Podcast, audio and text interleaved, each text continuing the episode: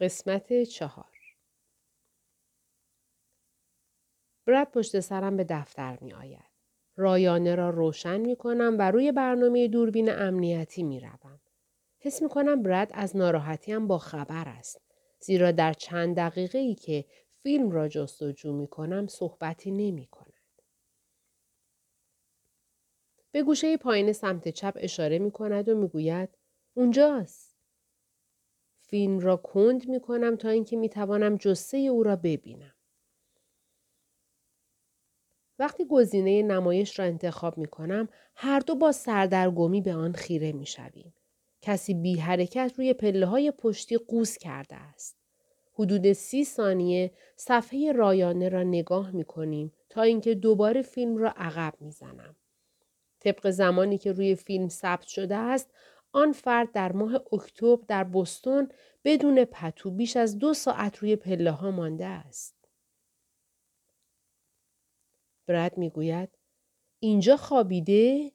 زیاد نگران این نبوده که بگیرنش. مگه نه؟ باز هم فیلم رو عقب می زنم تا اینکه فردی را نمایش می دهد که کمی پس از ساعت 1 بامداد برای اولین بار وارد کادر می شود. در تاریکی به سختی می توان چهره‌اش را دید. اما به نظر جوان می آید. بیشتر شبیه یک نوجوان است تا فردی بزرگسال. یکی دو دقیقه آن اطراف را جستجو می کند. توی سطل زباله بزرگ را می جورد و قفل در پشتی را بررسی می کند. اسپری رنگ را بیرون می آورد و پیام زیرکانه اش را می گذارد. سپس از قوطی اسپری رنگ برای شکستن شیشه های پنجره استفاده می کند. اما پنجره های کاریگن 3 جداره است. برای همین سرانجام حوصله‌اش سر می رود یا شاید هم از تلاش برای ایجاد شکستگی به بزرگی رستوران بیب که بتوان از آن وارد شد خسته می شود. در همین وقت است که روی پله‌های پشتی دراز می کشد و به خواب می رود. درست پیش از طلوع آفتاب بیدار می شود و اطراف را نگاه می کند. سپس خیلی عادی راهش را می کشد و می رود. گویی شب گذشته اتفاقی نیفتاده است. برد میپرسد شناختیش؟ نه. تو چطور؟ نه. فیلم را نگه میدارم بلکه بتوانیم تصویر واضحتری از آن شخص داشته باشیم. اما نقطه نقطه است. شلوار جین و هودی مشکی پوشیده و کلاهش را چنان محکم کرده که موهایش مشخص نیست. حتی اگر خود او را هم ببینیم، امکان ندارد بتوانیم او را بشناسیم. تصویر به اندازه کافی واضح نیست و او اصلاً به دوربین نگاه نکرده است. این فیلم حتی برای پلیس نیز قابل استفاده نیست. به هر حال فایل را به ایمیلم میفرستم. درست وقتی گزینه ارسال را انتخاب میکنم، صدای غیژ گوشی بلند میشود. به گوشی خودم نگاهی میاندازم اما این برد است که پیامی دریافت کرده است. درین میگه برای بیب مشکلی پیش نیامده. گوشی را توی جیبش میگذارد و به طرف دفتر من میرود. نظافت رو شروع میکنم. منتظر میمانم فایل به ایمیلم ارسال شود. سپس دوباره فیلم را میبینم. بیشتر احساس ترحم می کنم تا خشم. به یاد شبهای سردی می افتم که پیش از آن که لیلی در اتاقش به من پناه بدهد در آن خانه متروکه می گذراندم. حتی با فکر کردن به آن واقعا سرما را در استخوانهایم حس می کنم. اصلا نمی دانم او کیست. اینکه نامم را آنطور روی در نوشته است اعصاب خرد کن است. حتی اعصاب خردکن‌تر این است که آنقدر احساس راحتی می کرده که آنجا لمیده و 2 ساعت چرت زده است. گویی می خواهد مرا برای رویارویی با خودش به چالش بطلبد. گوشی همراه هم روی میز می لرزد. دستم را دراز می کنم و آن را بر می دارم. شماره را نمی شناسم. معمولاً اینطور تماس‌ها را پاسخ نمی‌دهم اما هنوز لیلی در پس ذهنم هست. ممکن است از محل کارش به من تلفن کرده باشد. خدایا چقدر ترحم برانگیز شدم. گوشی را مقابل گوشم میگیرم. بله؟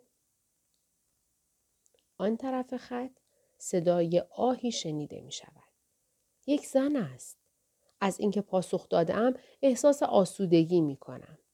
اطلس؟ من هم آه می کشم اما نه از سر آسودگی. آه می کشم زیرا صدای لیلی نیست. نمی دانم کیست اما از قرار معلوم شنیدن صدای هر کسی به جز لیلی ناراحت کننده است. به پشتی صندلیم تکیه می دهم. بفرمایید.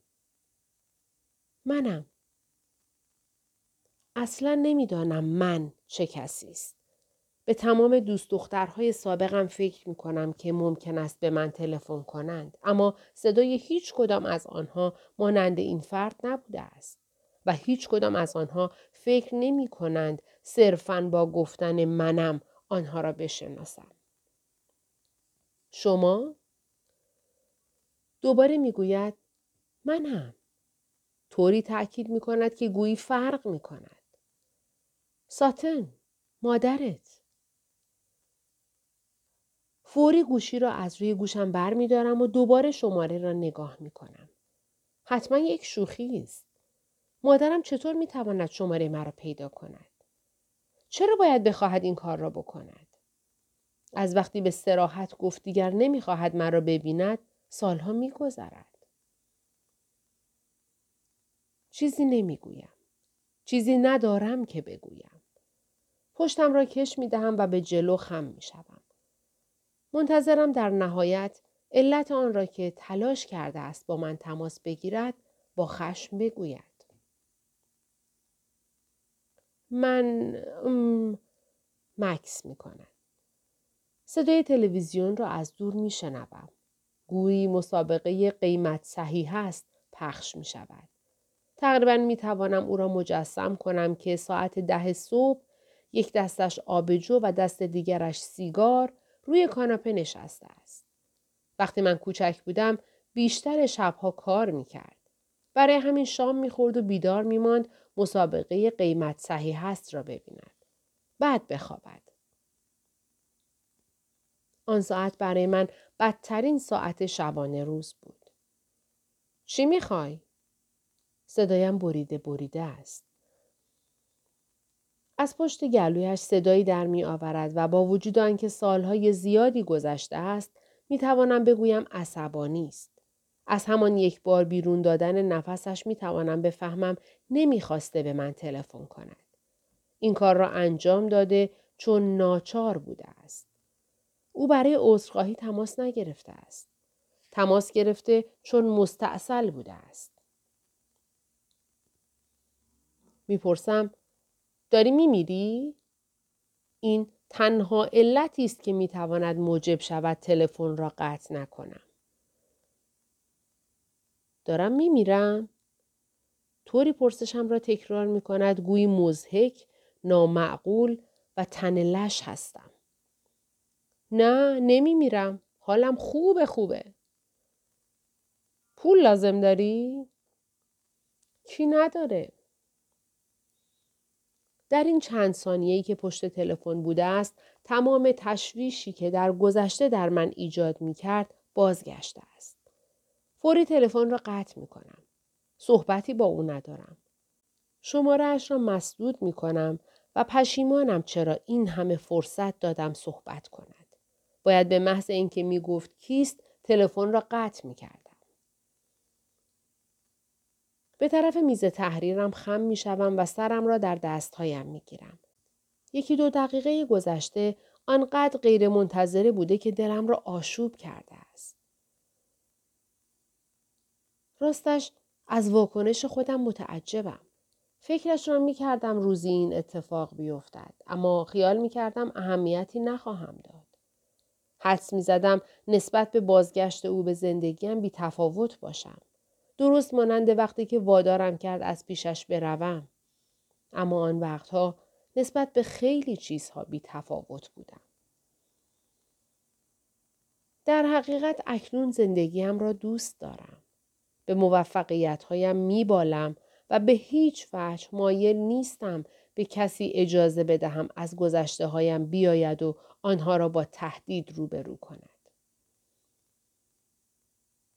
دستهایم را به صورتم میکشم و چند دقیقه اخیر را به زور در ذهنم پس میزنم. سپس خودم را از پشت میزم عقب میکشم. بیرون میروم در تعمیرات به برد کمک کنم و تمام تلاشم را بکنم که بتوانم بر این دقایق غلبه کنم. البته دشوار است. مانند آن است گذشته‌ام از تمام جهات به من برخورد میکند و من کسی را ندارم در این مورد با او گفتگو کنم. پس از آن که یکی دو دقیقه در سکوت کار میکنیم به برد میگویم باید برای تو گوشی بخری. دیگه داره 13 سالش میشه. برد میخندد. تو مشاور روانشناسی لازم داری که سنش به سن و سال خودت نزدیکتر باشه. فصل 6 لیلی. آلیسا میپرسد تصمیم گرفتی برای تولد امرسون چی کار کنی؟ آلیسا و مارشار برای تولد 1 سالگی دخترشان رایلی جشن خیلی بزرگی گرفتند، گویی جشن فارغ التحصیلی بود. مطمئناً فقط میخوام بذارم کیکش رو له کنه و بهش 1-2 تا هدیه بدم. جا ندارم مهمونی بزرگ بگیرم. آلیسا پیشنهاد میدهد میتونیم خونه ما یه کاری بکنیم. کیو میخوام دعوت کنم؟ خودش تک میمونه. دوستی نداره. حتی نمیتونه حرف بزنه. آلیسا چشمهش را میچرخاند. ما برای بچه کوچولوهامون به خاطر خودش جشن نمیگیریم. این کارو میکنیم که دوستامون را تحت تأثیر قرار بدیم. تو تنها دوست منی و من نیازی ندارم تو رو تحت تأثیر قرار بدم. یکی از سفارش‌های توی چاپگر را به آلیسا میدهم. امشب با هم شام میخوریم؟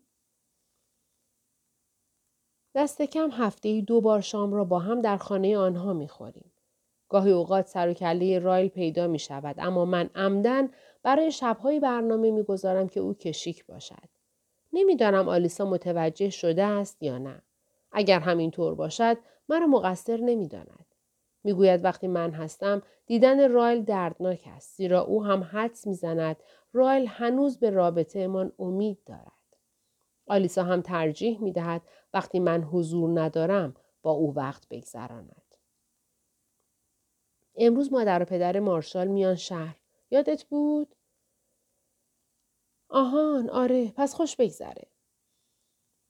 آلیسا مادر و پدر مارشال را دوست دارد اما گمان نمی کنم کسی واقعا منتظر باشد 1 هفته تمام برای والدین همسرش میزبانی کند.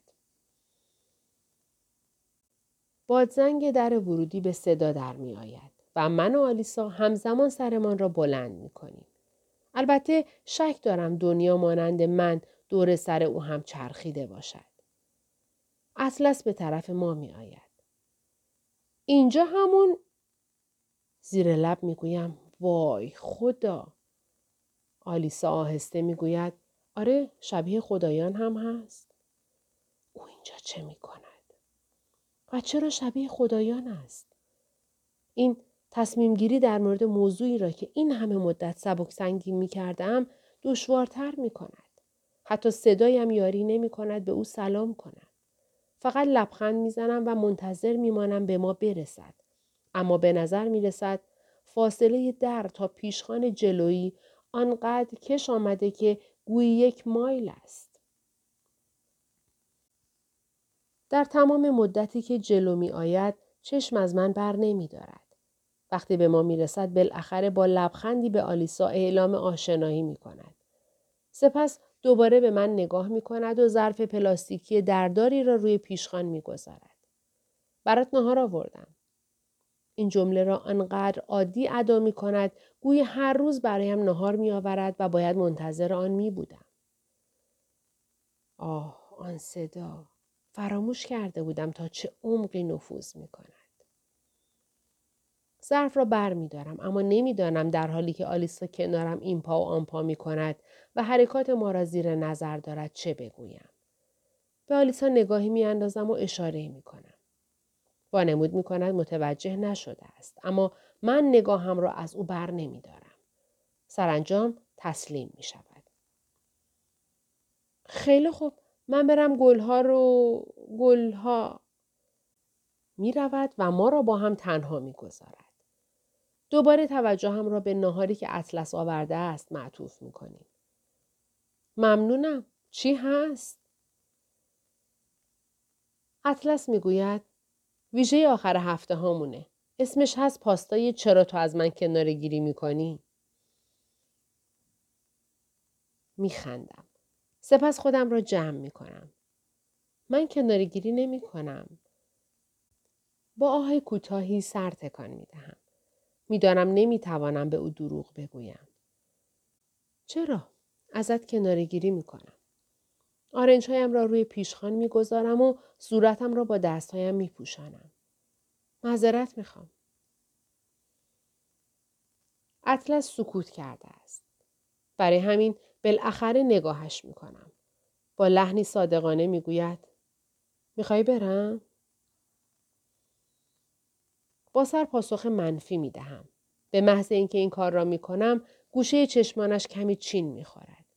به سختی می توان گفت لبخند است اما موجب می شود گرمایی درون سینه‌ام بخزد. دیروز صبح که او را دیدم حرفای زیادی زدم اما حالا انقدر سردرگم هستم که نمیتوانم صحبت کنم. نمیدانم وقتی حالا که فقط کنارش هستم زبانم اینطور بند آمده است چطور قرار است در مورد چیزهایی که از 24 ساعت پیش از ذهنم گذشته است با او درست و حسابی گفتگو کنم. وقتی جوانتر بودم هم چنین تأثیری رویم داشت اما آن موقع خام بودم و نمیدانستم مردانی مانند اطلس چقدر نادرند. برای همین نمیدانستم چقدر خوششانسم که او را در زندگیم دارم. اکنون میدانم. برای همین است میترسم کار را خراب کنم یا اینکه رایل کار را خراب کند. ظرف پاستایی را که آورده بالا میبرم. بوش خیلی خوبه. خوبه. خودم درست کردم. باید به این حرفش بخندم یا لبخند بزنم اما واکنشم متناسب با این گفتگو نیست. ظرف را کنار می‌گذارم. وقتی دوباره نگاهش می‌کنم می‌تواند تناقض را در چهره‌ام بخواند. با نگاهی اطمینان بخش واکنش نشان می‌دهد. حرف زیادی بینمان رد و بدل نمی شود اما اشاره های غیر کلامی که هر کدام برای دیگری داریم گویای همه چیز است. چشمهایم بابت سکوت 24 ساعت گذشته عذرخواهی می کنند. او در سکوت به من می گوید اشکالی ندارد و هر دویمان نمی دانیم بعد چه خواهد شد. آهسته دستش را روی پیشخان دراز می کند و نزدیک دست من می آورد. انگشت اشاره‌اش را بالا میبرد و روی درازای انگشت کوچکم میکشد. این کوچکترین و ملایمترین حرکت ممکن است اما قلبم را زیر و رو میکند. دستش را عقب میکشد و آن را مشت میکند. گویی او هم همان حس مرا دارد. سینه‌اش را صاف میکند. میشه امشب بهت تلفن کنم؟ میخواهم با سر تایید کنم که آلیسا ناگهان با چشمانی گرد شده از پشت فروشگاه ظاهر می شود. خم می شود و آهسته می گوید رایل داره میاد اینجا. حس می کنم خون در رگهایم یخ می زند. چی؟ این را نمی گویم که او حرفش را تکرار کند. می گویم چون به شدت شوکه شدم اما به هر حال او حرفش را تکرار می کند. رایل داره پارک میکنه. الان پیام داد. دستش را به طرف اطلس تکان میدهد. 10 ثانیه وقت داری قایمش کنی.